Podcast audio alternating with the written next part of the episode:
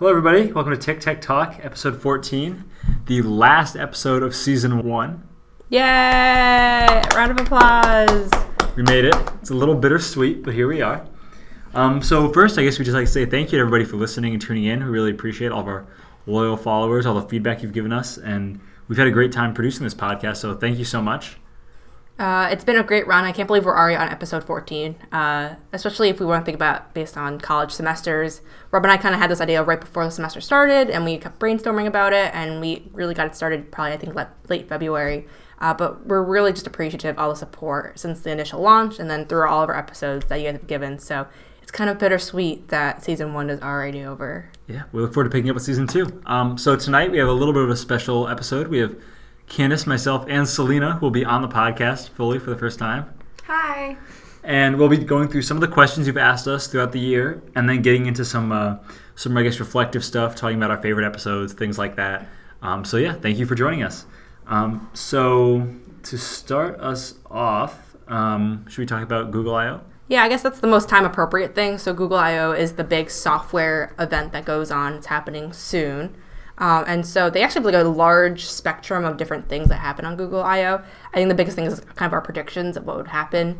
Um, but what are you most excited about?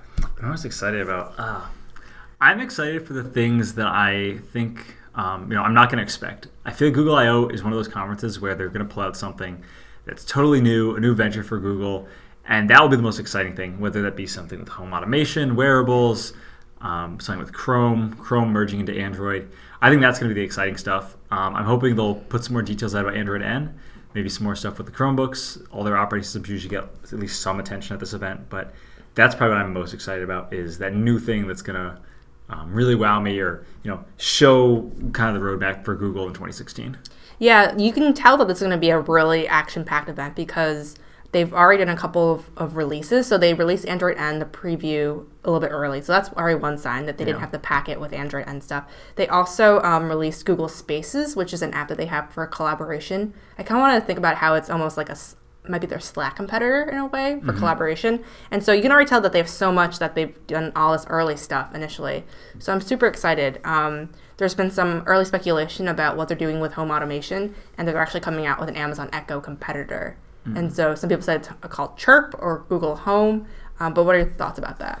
I think it would be um, pretty cool. You know, I, I want to, for the listeners, I don't have an Amazon Echo, so this might not be a very experienced point of view. Um, I think it's cool, but I'm not sure what companies like Apple, Google, Microsoft with embedded assistants um, like Siri, Google Now, Cortana have as much to gain as Amazon did. Um, so I think it will be cool. I think adding stuff to Google Now for home automation or more specific stuff because I know it can already do some things would be cool. But I'm not sure if it'll be like you know the big breakthrough thing um, like the Echo was. But I'm excited to see what they do, and I hope there's more stuff in that area. Amazon needs some competition. Yeah, it's. I've been thinking about it recently because I've had some poor experiences recently with Siri where it just hasn't worked. So I think I'm just really craving having that voice assistant that's pretty much accurate that I can trust. Um, seeing people really happy with the Amazon Echo has been surprising, but I like want my speaker now, my UE Boom speaker, to be smarter than that. And so I can, I want to imagine if they release something like a Chromecast where it's super low cost, open APIs, um, and has that Google Now capabilities, I would get one instantly. Uh, I think I'm just at this point so fed up with the lack of development on Siri that I want something else, and I wouldn't mind paying you know thirty dollars to plug something into my wall. Mm-hmm. I think the price point could definitely be somewhere where they could really disrupt the market because the Echo right now is what almost two hundred dollars. And then the Echo Dot, which is their more affordable option without the built-in speaker, you can only get if you already own a larger Echo. Mm-hmm. And the, inter- the interesting thing about Google Now, which I'm assuming will be the assistant on this, um, you know, it's already in so many devices. I mean, it's in watches, phones, you name it, Android's everywhere. So they really have the potential to really shake things up here. You could control it from your browser because Chrome has Google Now, I think, right? Yeah, no, yeah. and it's and they're pretty open about it too, right? Like on Android phones, you can say like use Messenger to message someone, right? Mm-hmm. And it's it's a lot more, it's a lot less limited than Siri, where you can really play directly into third party apps. And so yeah, a dream of mine would be like telling Google whatever Google Chirp to you know use Messenger to send Selena a message, all from without touching the phone. That's what I want in the end. In the end, I don't really care who it comes from. Yeah, if they did some big Google Now updates, that would be cool because it's one of those things that hasn't been touched nearly as much as some of the other features. I feel like. I mean, now on tap was cool, but I don't hear anybody talking about now. I haven't seen much development. I think part of the issue is not many people are still running the newest version of Android, so like no one really gets to experience it at this point. That's true. If this was an OS version independent feature, that'd be really awesome. Um, the next thing is actually so I read an article recently. It's from Wired, but it was a profile about Sundar Pichai, who is the CEO of Google, which is now under Alphabet. Um, but Google Cardboard actually was given out in the goodie bags in, the, in I/O when it was released, but that was like a last minute decision. So a team of over like 20 people stayed up all night removing Google Cardboards out of the gift bags, like 11,000 gift bags, just so they could be handed out so they could experience it directly. And so there's a lot of emphasis now on like Oculus and virtual reality. I think this is a prime time for Google Cardboard, especially the the mainstream device, to really develop into something different. Mm. Google Cardboard could be really, really interesting, and you know, as phones improve, I could definitely see a place where it's just as good as other VR systems. Um, you know, of note, I guess would be the Samsung VR solution. Yeah. I forget what they call it exactly, but they're partnering with Oculus. I know they have Minecraft on that now, which is pretty killer. Um, if Google or Google Cardboard gets could get something like that, that'd be really disruptive. Yeah, I think like Google's my one of my favorite of Google strategies is get technology that is innovative but cheap, and so you have no choice but just to get it. I feel like there's so many different Google products that integrate into my life just because the price point is so low, and something like a Google Cardboard is so easy to get, and it's so easy to do a quick demo to get people interested. I have so many friends who don't even know what it is. They try, and now they know what really virtual reality means. Yeah, Google Cardboard right now, though, I have to say, uh, my my parents got one actually. They just found one in like a magazine they got. Um, they thought it was cool, but my mom she described it as like one of those click viewers um, that kids' toys are like. And The you know, she was like- Viewmasters, yeah. She's like, yeah, a ViewMaster. She's like, it's good. It's like a better ViewMaster. And I think that's a pretty apt description actually of the current state of Google Cardboard. I know they Yeah. have some games. I played the one where you like shoot things. Yeah. And it's okay. It's okay. You know, it works. Um, but it's not um, quite there. I think it's definitely a hardware limitation. Um, if Yeah. Google has some stuff to increase the performance or more developer support, I think it could be really interesting. And I totally agree. It has the potential to be really disruptive. I think yeah. Also, another thing aside from video games, which is a, a big chunk of what VR is, I think is for storytelling, and that's why you see New York, the New York Times investing so much. Like every single week now, they have an expose and they have a Google Cardboard component.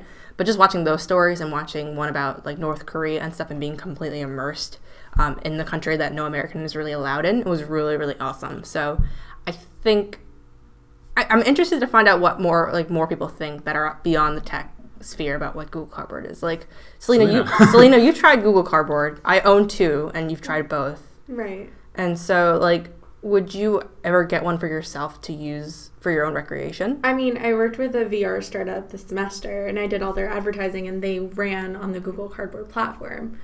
Um, I would rather have one of the, I guess, like like the Mattel option, like the plastic you or headset. I think from you working all semester um, with the startup and using the cardboard headset, it kind of hurts your face. like, Yeah. One of my, like someone in my group actually had like a scrape on their face from using like The this- cardboard version, the right? actual cardboard headset. So I don't know. I don't think cardboard. I don't think Google Cardboard is the end all be all, but I like the idea of having a really free, accessible way to. Thing. What is your feeling on watching 3D videos? Do you like it? Have you done a lot of that, or I so for me, I think, I think when I look at content online, a lot of the big feature for me is social sharing and like sending a YouTube video to Candace or like watching something with my friends.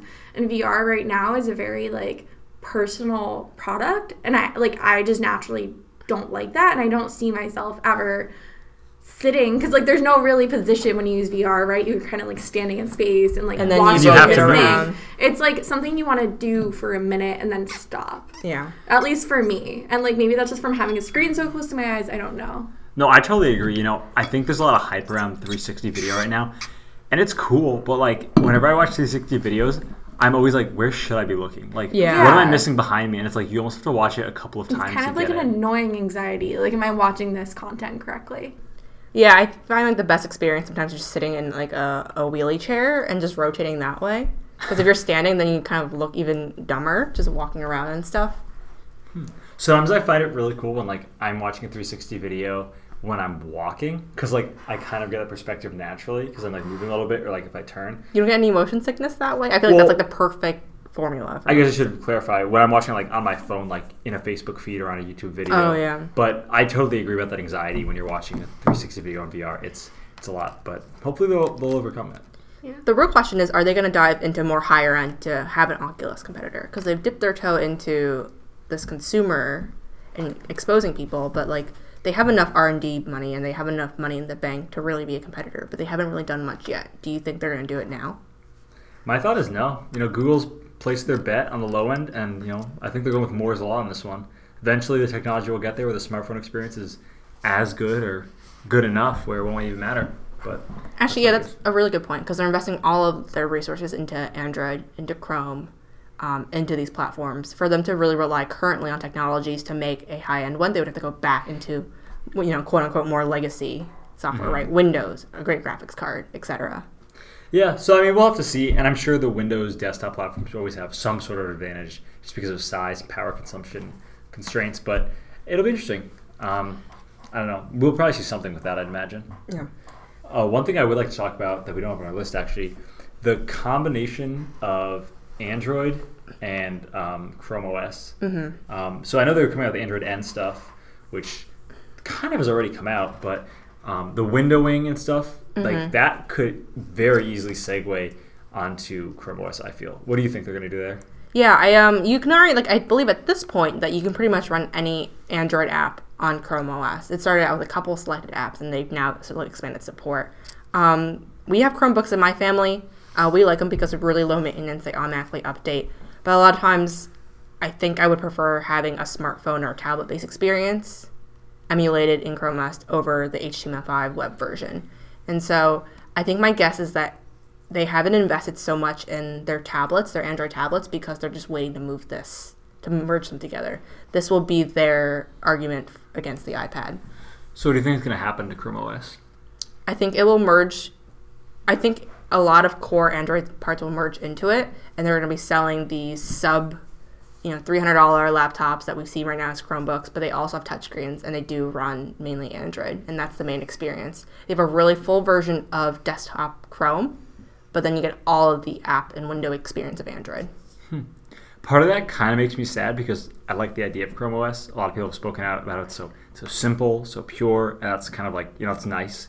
It's a very simple computer, and it makes the browser you know first and foremost. That's there's something nice about that. But that said, I I tend to agree with you. I think they it seems like a very obvious move, and if they do that, I mean that's a great play for the desktop and for other platforms. And if they can do all that inside of Chrome, I mean there goes you know Windows. Like Windows is just a platform to run Chrome. Yeah, exactly. And like, Android. People always argue that either the Chromecast or Android is Google's Trojan horse into all technology. In reality, it's really just Chrome, right? It's so ubiquitous. It's now currently the most popular browser. This is their perfect argument to against Microsoft Surface and what they want as their vision of like ubiquitous Windows, and of course Apple with iOS and the iPad it's a pretty efficient way of getting people onto their desktop or their vision of future desktops. Mm, mm. Yeah, I definitely agree with that, and I think it's it's interesting to see what'll happen. I I have mixed thoughts about that. Definitely, it's compelling of a product. Once again, if it's a low enough price point for me to even just try it, I wouldn't mind getting you know another Chromebook under two hundred dollars to try out to see what that experience is like bouncing in between Android apps and Chrome. I guess what for me is kind of like you know maybe not a hesitation, but a question is do I want this? Like, um, is it cool? Undoubtedly. But have I ever craved to have phone apps on my computer? You know, like usually I go to the computer when I'm fed up with the phone app or like I want more granular control. Mm-hmm. And putting the app onto the desktop, you know, Microsoft has tried this um, and it's like it's it's cool. It can be better.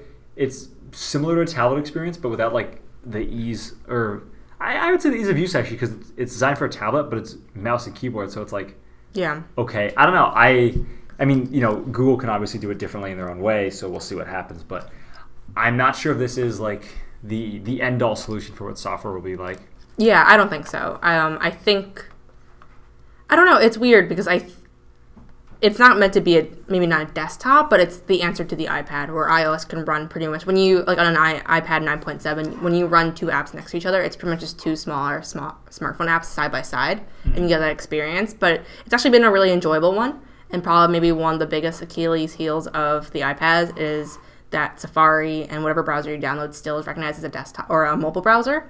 something with what they could do with a Chromebook and what they could do with merging Android is you still get a full browser and it's recognized that way by all the major websites, so you don't really lose that on an experience. It's not considered a mobile browsing experience, but then you get all the refinement of really great Android apps.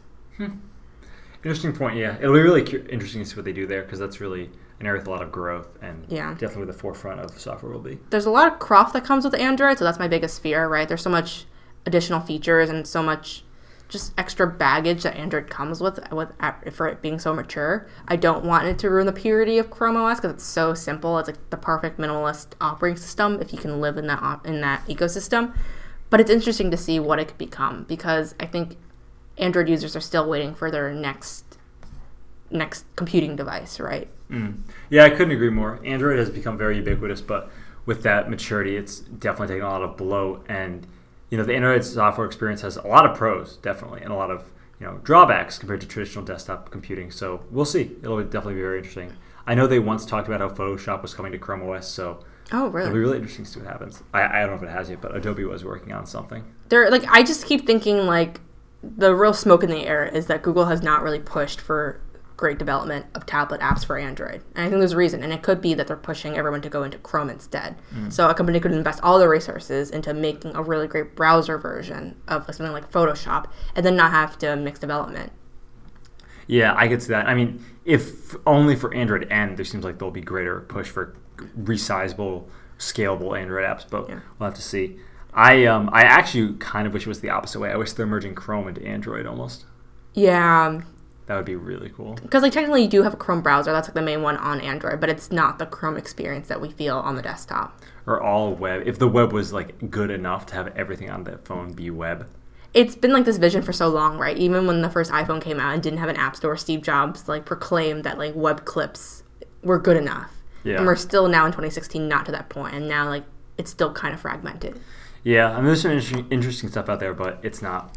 Yeah. It's just not good enough. Um, aside from the window splitting and stuff, was there anything else about Android N that gets you excited?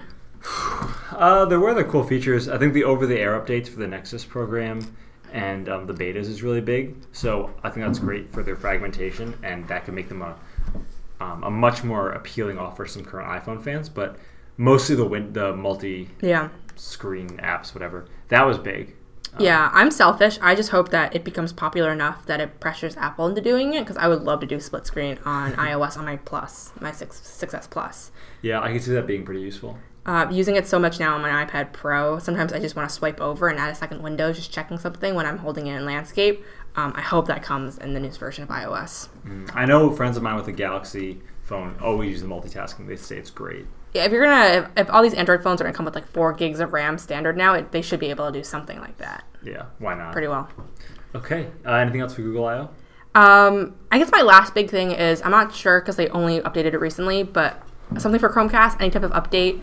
I think I'm going to proclaim on this podcast that currently my favorite streaming device for my entertainment center is the Chromecast. Really?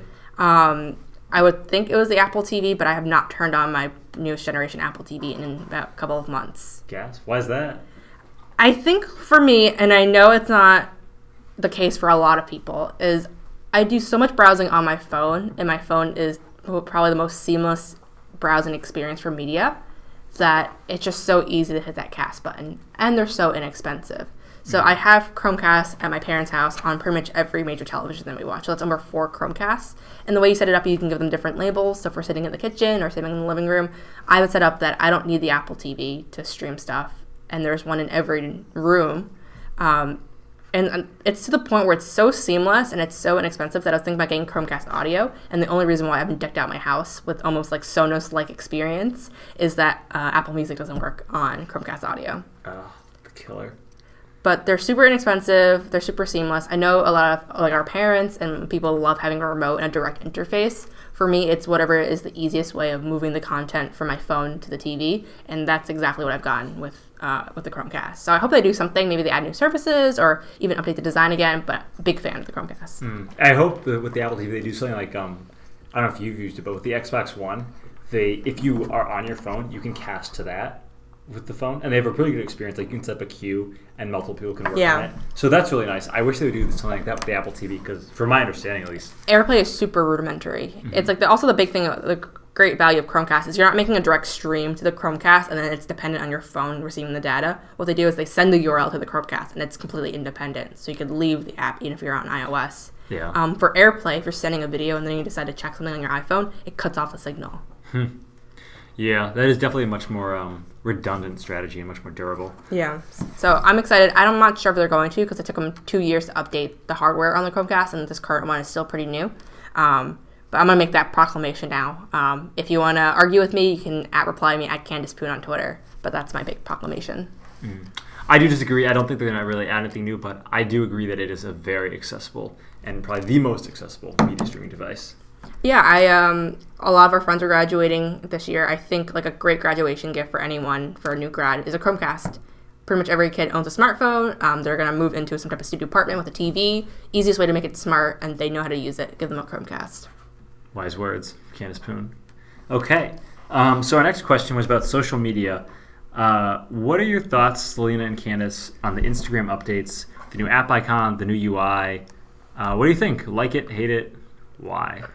Um, I saw it and I was excited because the change has been forever. I really didn't like the skeuomorphic.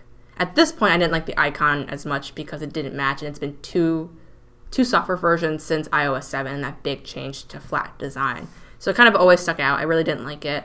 Um, I think inside of the app, it wasn't that bad. It's really, I think, pretty well designed. It's pretty easy to use. Um, but change is going to happen, and uh, people obviously are very unhappy about it. I'm just very indifferent. I feel like I'm lost in a crowd of angry voices, but in the end, they're going to keep it that way. They invested a lot of money in developing the design, uh, and then we're just going to get used to it. What do you think? I like it. I will. It's like it's like a six out of ten. You know, it's it's okay. I like that it's consistent with the other application designs. Um, what I am confused by a little bit is if you look at their website, like they have a very nice, consistent Instagram icon there. The favicon is the app icon, but they have this icon, and like I like the web interface. Like this looks consistent with the design. Oh, sorry. Here you go, Selena. Uh, and for people who are just listening, um, the web design is very similar to the in-app design, where it's a uh, black and white design, and the icon itself is just a very simple pictographic interpretation of the Instagram camera. So it's literally a rounded square with a circle in the middle, and then the dot for the uh, the flash. I think people overreacted to the change. Like I, I think it, it looks nice and it's up to date. Um, I don't think it offended me as much as like the new Spotify color or anything like that. I think it was truthfully a lot of younger people. We talked about recently how Instagram is being used more and more by the younger generation, and there's a move away from Facebook. And so I think, you know, back in the day when there was a major change in Facebook's UI, it was that same type of backlash. Yeah, I would agree, but I think it looks nice and it's up to date, and um, it's up to date with other apps and how they're kind of rendering. And they're not neglecting it. So, like, this is a good sign that Facebook still cares about a lot of their separate entities. Like, I feel like for a long time, WhatsApp was really behind in keeping the app up to date. So, it didn't have, like, things like forced or a 3D touch and, like, updates to, to match the software. And, you know, like, Facebook will drag their feet on certain things. For the longest time, the Facebook app itself was terrible. And they didn't have an iPad version until, you know, two years ago, a year ago. So, this is a good sign that they believe in this core product. Mm-hmm. I mean, there's really I just downloaded it actually right before our talk today, and there's really not any like usability issues. It, they didn't change the way I use it at all. It's just the way it looks, and I think it's fine. And I think mm-hmm. the black and white is nice because I think symbolically it just shows that you should let the content really speak for itself. Like people were really angry that a lot of the icons and elements lost their color, but in the end you kind of want those things to fade and you want to focus on what you see as the images, right? As the user generated content and not the icons. I think that's my biggest argument for the black and white. I like it. I like the black and white a lot. Um, and don't get me wrong, I think this um, gradient icon is fine. Like, I do think it's an improvement, so in that sense, I like it. Um, what I was just saying was, I think the black and white design on their website, which is a little confusing that they have two different icons, Yeah. is more consistent with the theme. And I like it because of the consistency. But Yeah. I think the icon is absolutely fine. And I think it definitely pops on my home screen. So I think I've been clicking Instagram a lot more. Maybe that was what Oh they were yeah. going for. Truthfully, I would, I would, I like the black and white icon on the website. I want to imagine that I would really like it on my home screen, but I wouldn't. No, I wouldn't either. People be it would look angry about- terrible. Right? If it was just, just black and white Yeah. and that icon. That's true. It really would kind of clash with the rest of the icons. People would be so angry about that more I think people are gonna get used to the gradient. As a design student, I also really appreciated the video they kept plugging where they went through all the different iterations of the logo, and that, That was, was really cool. really cool. Yeah, cool. exactly. Like I think that gave us that gave if it gave me more reason to also defend it because like we go through that all the time, especially as college students learning about design. It's so iterative, and when you show it on the board and people reduce it into this idea that you just thought of it randomly and it didn't have intention Yeah. is really difficult. And I can only imagine for people who work on this product and spent so much time not being able to really defend themselves in a way because it's all over social media. Um, but I think it's pretty good. I think change will always bring backlash. Yeah, I'm sure this won't be talked about in a while, as most UI updates are. But Yeah. you know, I think it's interesting because um, I was talking about this earlier, but w- software updates have really changed in their scope. You know, if we look back to before the iPhone, before um, software stores were so commonplace. I know Linux had them forever, but um, you know, it used to not be such a big deal. Like if when Windows Vista came out, it was just, oh, I'm just not going to upgrade. But now it's like this big thing, and everybody gets it at the same time, which is super cool. Like, Yeah. I think Snapchat is kind of the antithesis of the Instagram one, where there was backsla- backlash um, when they came out with the live um, filters, I guess, for lack of a better word, the you know the animations on your face. Like I remember, I was on an Android phone, and people were like, "Oh, this is so cool," and I was upset I didn't have the feature. So it's like updates have become this like hot commodity, and it's it's pop culture in a lot of ways too, which Yeah. is really interesting. I think these apps, especially things on the phone, and the smartphone is like probably the most intimate device. Is it's a core component of a lot of people's lives. I know it is for me. You know, things like Messenger, Venmo, Instagram play a big part. And like at this point in 2016, we're so used to this iterative culture that you know every two weeks we can update and almost like get something for free and new that's exciting that you can chat about. I think that's where the excitement comes from. And you didn't get that with things like video games that you bought on cartridges or operating systems that you updated once every eight years. At this point, we just have this expectation that like every two weeks we're gonna get gifts from like this ultimate being. Yeah, I wouldn't use the word gifts though. I feel like it's it's usually good. I I think we have a little bias towards Yeah. our background to think of them as exciting and new, but you know, I don't know if it's always good. Like I um I think there's a lot of downsides to this too. Yeah. Um, I don't get, care as much, but I know with music now, as it's being streamed and artists are changing the songs after the fact, there's a lot of backlash on that. That's not great. You don't have as much control over your library. Um, and then with games and stuff too, you know, it's cool that you can get a patch, but the downside of that is like people are releasing games that aren't finished and they're patching them after they're shipped Yeah. and they're cashing in on like the good faith of their brand, the pre-orders, and it's not really fair to consumers. Like, there's not Yeah. the expectation that your product has to be finished anymore, which is that's scary. Yeah. is scary. Uh, yeah, that's like the that's the problem that would emerge if we have this type of iterative, um, iterative design. Um, I guess it's a double-edged sword. Um, you know, like any of these major changes that come out, I'm usually the first one. I think we're both early adopters. We're not afraid. I just remember when iOS 7 came out and it was such a drastic change, and there was there were major technical issues with it, with people downloading it, with it breaking their phone, erasing things, and it was just a major UI overhaul where people really didn't like it in the beginning. Um, I think it still has ramifications today where people refuse to update their phone software. Um, and even if they have enough storage and they've lessened the limitations for storage, people are just afraid that they're going to do something to their phone. And it's just so frustrating having people spread these like articles that are not completely true about breaking things, and then they have issues because they're still running iOS 7. I have a problem right now with my aunt who just refuses to update her iPhone and she's on iOS 5. Wow. But I mean, that's a fair point. And I guess the other you know facet to that is the hardware doesn't update as fast as the device does. And this is becoming less and less of a problem as chips get better. But I know people like the 4S where it's like the worst thing they ever did was update to iOS 9. Yeah. That I think is like they could spend more time if they were they could spend more time and resources making it more efficient on older devices, but do they really have to? Because like in the end they're looking at their revenue streams and like there's really no there's real no reason to, right? Yeah, and it's a fine line too. It's like, is it planned um, Obsolescence. obsolescence. On one hand, I guess you could say that, but on the other hand, like they're also making the current devices last longer by giving them new software, fixing bugs, making them more secure. So it's uh, it's really a double edged sword, definitely. In the end, if people like, I, I feel like I don't want to categorize people, but the people who are so against these changes are also the people who are super afraid of like giving out credit card information or thing, joining things like Venmo. But then they leave themselves completely open for giant security patches. Like they won't update their Windows, they won't update iOS. So it's like they make these arguments, but they contradict themselves. Oh, definitely. And I think the fact that we're both so entrenched in technology gives us a different perspective. But Yeah. um, people who are less tech savvy, I think updates are not always as exciting. Yeah. and, and for good reason. Sometimes they've definitely botched um, their work. Windows 8 is a great example of that, where you know there were some cool new things, but it was uh, step forward is a stretch maybe for some people. like Um, and i totally understand like i always think of the perspective like we are people into technology but like what are things that i just see as utility so it's like my car like for some reason every time i drove in my car there was a possibility where the position of my pedal changed a little bit or i didn't i couldn't use my, my windshield wiper but it was all for good reason i would still be fairly unhappy and i wouldn't update right people see their phones as those types of utilities so i understand why they don't like the change but i would also update my car if it was also less likely to crash itself Yeah, that's a really good way to put it. I too would upgrade my car. uh, yeah, it's really interesting, all that stuff. I'm going to move on just because we have a lot of stuff left to cover, but the update culture is something we can dig a lot into for sure. So, Selena, uh, for you, or would you like to ask us questions? I've been asking all the questions. Um, so I guess we'll share. So this is our season finale.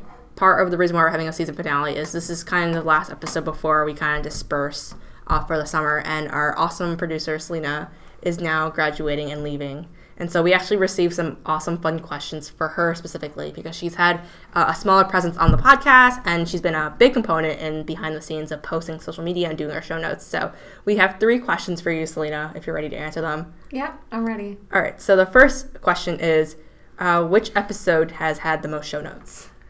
Um, I think it's between what's in my bag and the tech news and culture one.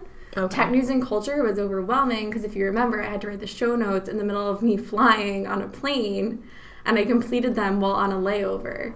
And I actually listened. I think you sent me the audio file through a text message, and I listened to it while on the plane and kept pausing the text, like the audio file, to then go in my notes app on my phone and type it. So once again, if she had split screen on her iPhone, she could simultaneously play was- the audio. And then in the middle of the Detroit airport, two minutes before I was about to board my plane, missed my boarding group, waited for the next one, and I uploaded it. Wow. So that one Dedicated. also had like 52 items on the show notes. That one like surprised me because I don't remember it being that much, but I do remember that we referenced a lot of different Yeah. random There was things. a lot of references. and then you guys would just like reference some people by like first name, and I was like, who, who is that? So Um, but the tech bag one is not surprising because right, because it was just mainly a product one. Right, product and product and product and product. Um, but do you want to just dive really quickly? What's your workflow for doing these show notes? Go a little tip. um, usually when you guys are talking, I'll type it, and if I don't know what you're saying, I put like 20 question marks.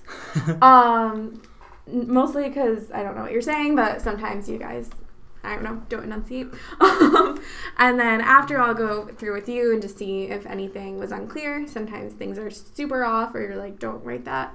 Um, and then I think a couple of days before the show, or some day, sometimes the day we release it, um, I just go through, look everything up, and link it, and then we try to come up with a somewhat witty, usually not that witty description. What uh, do you write them in, and how do you like manage that? I know you I write them in use- Markdown. I use Dillinger.io and I export the Markdown file. Okay. okay, cool. And this is your first time writing Markdown too, right? Yeah. So that's a big part. Um, we're using Squarespace as our CMS, so um, this is a great opportunity for Selena to learn Markdown and kind Yeah. of be It wasn't, exposed. it wasn't too hard. But it's super awesome once you use, start using And Markdown. it's pretty useful, too. You get spoiled it by. Markdown. All right, the next big question, Rob. Do you want to ask? Sure. So I'm gonna modify this a little bit. The original question was, "What is your favorite part of making an episode?" Oh, I guess never mind. They already did it for me. Um, so what's your favorite part, and what's your least favorite part? I think my favorite part is coming up with the content when we do brainstorming sessions and really seeing, I guess, like when I was like screaming, make a mission statement and really seeing what Tic Tac Talk is and how it's different from other tech podcasts, tech news. And I think having the college student um, spin is a big part of that. So that's my favorite part. Least favorite part? I don't, I don't know. Um, Writing the show notes in the airport. yeah, I think like it's it, I think that's often, like that's happened probably happened twice. So yeah, writing the show notes just in the airport, and I mean being a second semester senior, doing twenty credits, trying to find a job, and freelancing was a little bit just rough in general. Hmm. Anything else you'd like to ask Selena? So yeah, we want to thank you again, Selena. Selena kind of just joined on as a side project. She's my best friend and also roommate, and she's really done so much for our podcast and uh, Yeah. turned into our podcast producer. So Yeah, We're we really gonna- can't thank you enough. and we'll be sure to include some of Selena's links in our show notes as well for you to follow her beyond her time at college when she's a working professional. So we wish you luck. Thank you. Yeah, Thank you. Um, but now, since it's our season finale, we kind of want to do a reflection, um, kind of leave the conversation open as well for more suggestions for season two when it rolls back in uh, when the semester starts. But um, let me ask each of you guys, which one was your favorite episode? Oh God. Um, I really liked the episode where we talked about messaging. Actually, Oh, really? Okay. I Me think too. that was one of my favorites because messaging is one of those things that I do like.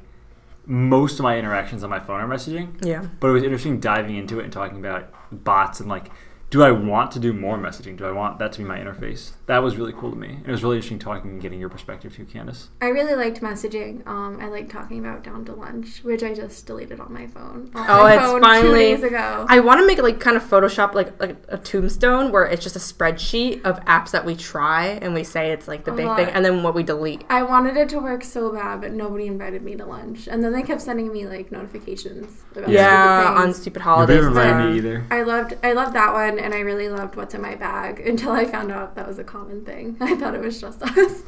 Yeah, that rolls into mine. My two favorite ones, and I think it's pretty uh, unsurprising for people that know me. My favorites are "What's in My Bag" and then um, the iPad Pro episode. I think right now I'm still uh, very into the topic of what the iPad can do and how it fits in my life, and being able to discuss it from both perspective of Ray, who has one, and you, who don't, and you guys are both comp sci majors. Um, I've also heard some feedback and had great conversations with people. It was almost a conversation starter for people who I never imagined would consider a tablet in their lives. For those listening, Candace has an iPad with her right now. Um, and something we didn't discuss on the show was I briefly tried out an iPad mini, um, which isn't nearly the same as iPad Pro, but I'd say it was really fun and it did change my perspective a little bit with the iOS 9 updates, with the uh, not split screen, with the slide, Slide over over. It was it was cool, and I was impressed. I remember there was a time after class I was rushing, my laptop was dead, and I had to send some Slack updates, and that was perfect because I could swipe my messages to the side, quickly work with both, and the utility of it impressed me. So It um, changes the game when you add a keyboard too. Um, when you find the right keyboard with a tablet and stuff. Um, I just got uh, as a follow up. I actually got as a gift the keyboard for the iPad Pro that's made by Apple, and it's once again made me fall in love even more with my iPad Pro. Highly recommended. I think it's worth the money if you have it. But um, I'm so glad. I like hope that when we return later on, um, you'll also be an iPad owner. We will see. We will see. Um, so, moving on from favorite episodes, what do you guys want to see for the next season? Um, I think one really easy suggestion is um, is upgrading the audio quality and investing more and just seeing what we can do to really st- uh, notch it up. I think our content is pretty strong and we have great ideas. I think that's the next big step for growth for us in season two. Specifically, that I'd like to say it'd be great if we could have like a jingle or some sound effects. Yeah, Um, we've been trying to work on that this semester. For you guys probably don't know, but we've had mixed success. Um, so hopefully, season two will start off with a nice jingle. Yeah, we're we always kept thinking about it, but that just upping the production quality. Um, please let us know what you guys think too. We've made some changes throughout um, all 14 episodes and kind of experimenting, and at some point, jerry rigging something to make it work. Um, but we just want to hear more. Maybe learn from anyone who's uh, interested or talented in that area. Mm, mm. Any technology you guys are planning to get over the summer? Or actually, I'm sorry, Selena. What would you like to see change in the show? I'd really like to hear what you have to say with that for that. Um, I think just pushing where else like Tic Tac Talk stands, um, among other tech podcasts, and really adding that like student push and how like you guys use tech not only in your own lives, but I guess I don't know, like and as college students, because I think that relationship is really interesting. Awesome. That'd be good. Any technology you plan to get over the summer? Um, I made a pretty big purchase already with the iPad, so I don't really see it. Um, but it is a time where I'm working, so I will have a little bit extra money. Um, truthfully, if Google comes out with any real new hardware that is pretty inexpensive, I'll probably be just getting it for the sake of it. Um, not much else. How about you? Um, yeah, I sp- I plan on buying some new tech. um, so last summer I specced out a new PC. We kind of talked about this in the last summer, last episode. Um, I'm probably going to be purchasing. Well, I've already gotten some of it. I'm probably going to be finishing that off and hopefully building it. So maybe season two can start with some stuff on that. Um, and then I'm I'm considering the iPad as well, but we'll see. The PC is going to be pretty expensive, so we'll see if that's. You're building, you're getting the complete opposite of what the iPad is anyway. Yeah, and with the GTX 1080 coming out now, uh, that's definitely gonna up my budget. But it looks so good. We'll we'll see what happens. That might there that might be what happens to my iPad budget. but we'll see. Um, you know, I'm gonna be working too, so I'm gonna have some more money on hand, and um, yeah, we'll see what happens. And any new tech that we do get definitely gonna be a point of discussion. We love talking about, and a big part of it is just reviews and seeing how we feel about certain technology. Mm-hmm. Um, so that'll definitely be a big part. It'll actually pretty much motivate us to get new tech. Yeah. It'll be my justification personally. Oh, yeah, I, I don't actually want to get a new computer. I just you know I'm doing it for the show. We're doing it for we're all doing it for the show. this iPad, I really didn't want it. I just got it for the show. Yeah. No, that's a complete lie. Um, Selena, how about you? Is there any tech on your horizon? Um, I think I mean I'm gonna have to buy like apartment stuff too. So like I'll probably buy a TV for the first time. Um, Maybe I'll get yeah. you a Chromecast. and maybe a Chromecast actually. So yeah, I think with moving, it's gonna be a time in my life where I'm buying a lot of stuff that I probably don't need and looking for stuff that I should get. So Exciting. Yeah. Well, you have to let us know. We could do a cool episode on like moving in and visit Selena or something. oh my god. Oh yeah, that's true. I'm also moving into a new apartment and buying a whole bunch of stuff, and it'll be my first time Oh, yeah. setting something up. So I'm excited for that too. I am not doing that, but I still have plans for a new setup, so we could do something definitely. Awesome. that kind of segues nicely into our, our last and final question. For those listening who are anxious to know, what is coming next in Tic Tac Talk? Kind of touched on this a little bit already, but Oh, I thought this was an open-ended question. What did you have in mind? Um, so well, I, I thought this was more like you know just the roadmap. So just for those listening, so we're clear. Oh, okay. Um, we're taking a break for the summer. Candace and I are going to be busy working and not anywhere near each other, so we thought that'd be the best. Oh, okay. Yeah, sorry, I misinterpreted your question. um, I'll do a quick explanation, I Sure. guess. Yeah, so we're gonna kind of structure this podcast into seasons, just like you kind of see with Serial. Um, it's kind of based around college semesters because practically we are both college students and we'll be here for the next couple of years as college students. So season one has ended. It's May. Um, we'll be returning back onto campus to start our next semester of college, and so episodes will begin rolling out again in September, Um, August. August, August. Well, by September. late August, early September. Uh, be sure to check your feeds and stuff like that too. Um, be sure also to follow us on Twitter and things like that too, and on Facebook as well. We'll be giving you updates. Um, but in between the summer, we're going to be still reading all the feedback, all the emails and stuff, and our full catalog of podcasts will be available for you guys to be able to listen and re-listen and re-listen again. Yeah, that's true. And we might even, you know, post some cool tech we find over the summer, cool finds. Um, we'll try to keep in touch and if, be in touch with us because we'll it makes it much more fun to interact with an audience. This feels like at the very end of like high school or middle school where you're signing your yearbook and you just want to write hags. We are we are verbally sending you that message of hags. That I couldn't have said it better myself. All right, um, that's pretty much it. Would you like to Um, sign us off for the final time for season one? So season one is over. Thank you so much, guys, for listening. I know we say that a lot, but um, since launching the podcast, it really became just an idea that we had before this uh, during the holiday season. Uh, Rob and I actually hadn't really seen each other for a little bit, uh, but this kind of came up, and we launched it in February and got so much great feedback. And we still get approached today by different people on campus and through our daily lives. So we never expected this type of support. We really enjoyed making this content, and we hope you guys enjoy it too. Um, so you can find us on a plethora of podcasting services, most namely, of course, on iTunes, Pocket Cast, Overcast, Stitcher, TuneIn Radio, um, and in the browser as well. Any way that you really want to listen to a podcast, we're probably on that service. Um, you can find us on Twitter at Tic Tac Talk Show. Uh, I am at Candace Poon, and you are at Russo underscore Rob. and we'll also be sure to include our producer Selena's stuff in the show notes as well, uh, since this is her last episode. Uh, and we just want to say thank you so much for the support, guys. Have a great summer. Yeah. Bye.